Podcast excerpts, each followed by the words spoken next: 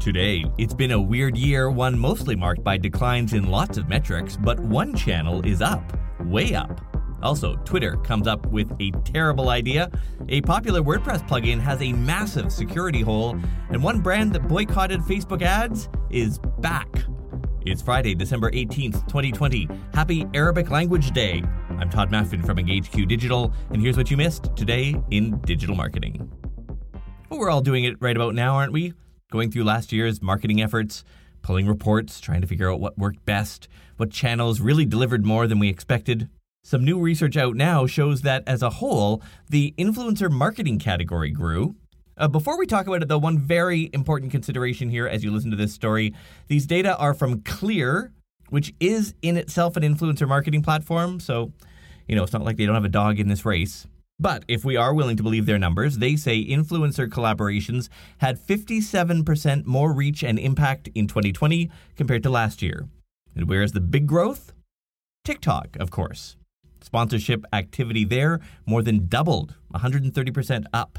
Sponsored Instagram posts were down 19% year over year, but their stories counterpart was up 32%.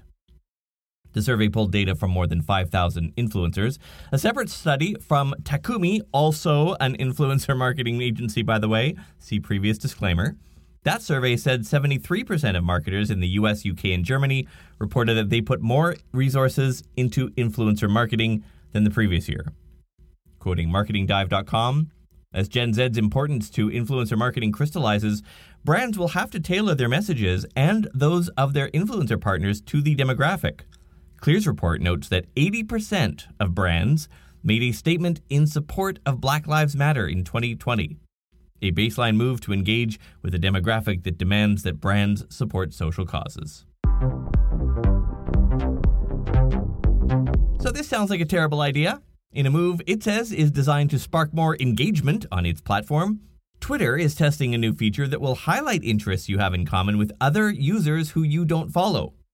The example the company gave is someone replying to a tweet, then in the composer window at the bottom, it reads, You have things in common. You and Maria both follow the topics soccer, dogs, and rap. I have looked at what Facebook thinks my interests are. If Twitter is as accurate, this is just going to be stupid. Facebook thinks, by the way, I'm interested in cars and cricket. I guarantee I am not interested in either. Not in the slightest, but apparently my profile was tracked to enough news sites, maybe, or whatever, to make it think that. SocialMediaToday.com thinks it could usher in a whole new wave of dumbass marketing pitches. Quoting them, You ever get pitches from marketers that try to personalize the message with generic elements? Imagine these prompts being added into the mix. Hey, insert name. I see that you're interested in Star Wars. Isn't The Mandalorian great? Anyway, you should check out our new insert product here.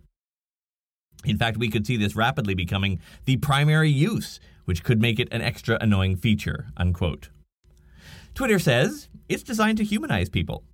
Quoting her up there, in the heat of the moment, people can forget there's another human behind a Twitter account. By showing what we have in common, we hope to remind people of what connects us as a starting point, unquote. Again, social media today's response, quote, so when you go and tell that idiot to shut the heck up in the most polite and direct terms you can come up with, you'll now see that they also like dogs and then rethink your approach? Maybe? Probably not. Unquote. This is just a test, luckily, and hopefully Twitter will drop this and get busy working on that edit button. For the ones who work hard to ensure their crew can always go the extra mile, and the ones who get in early so everyone can go home on time, there's Grainger offering professional grade supplies backed by product experts so you can quickly and easily find what you need. Plus, you can count on access to a committed team ready to go the extra mile for you. Call, clickgrainger.com, or just stop by. Grainger, for the ones who get it done. If your brand's website uses WordPress, there is a pretty good chance that the contact form plugin you use is called Contact Form 7. If that's you, be aware of a major security hole the developers have advised of. Apparently, hackers can use the file upload functionality in your forms to send code that will do bad things on your server, like let them take over your website or erase e commerce databases full of customer information. Yes, the plugin does have file name sanitization that looks for troublesome file names and extensions, but apparently the one with the potential exploit wasn't being caught. So consider this an urgent fix. The newest version is 7.532. If you have 7.531 or under, your website is vulnerable to this and you should update the plugin immediately. It will take a miracle.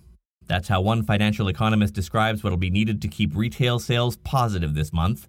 Obviously, the pandemic and the large scale lockdowns, particularly harsh in the US, all of that, no surprise, affecting in person shopping. Some data from the National Retail Federation says retail sales fell 1.1% last month. It may not sound like a lot, but sales don't generally fall. In fact, that 1.1% is worse than experts had forecast and was the biggest sales drop in seven months.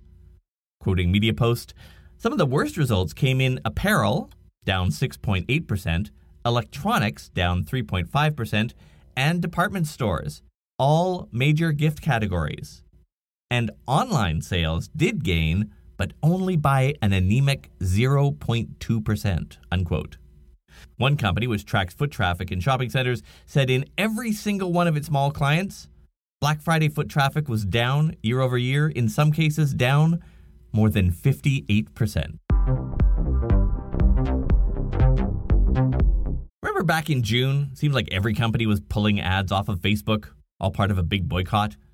And remember how, when the numbers for that quarter came in, it was clear that the boycott did absolutely nothing to Facebook's balance sheet? Their ad revenue was actually up 22% year over year during the period when that big boycott was happening.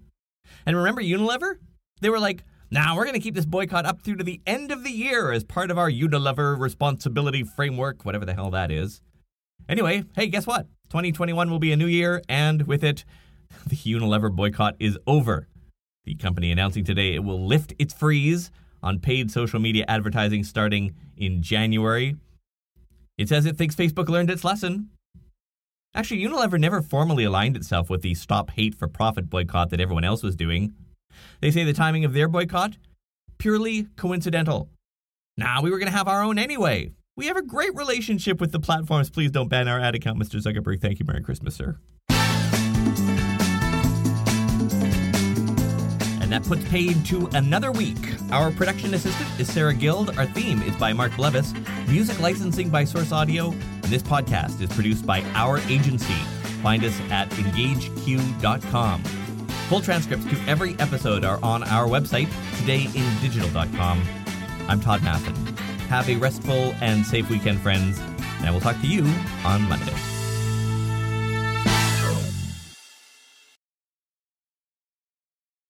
Without the ones like you, who work tirelessly to keep things running, everything would suddenly stop.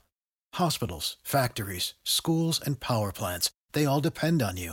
No matter the weather, emergency, or time of day, you're the ones who get it done. At Grainger, we're here for you with professional grade industrial supplies. Count on real time product availability and fast delivery. Call clickgrainger.com or just stop by. Grainger for the ones who get it done.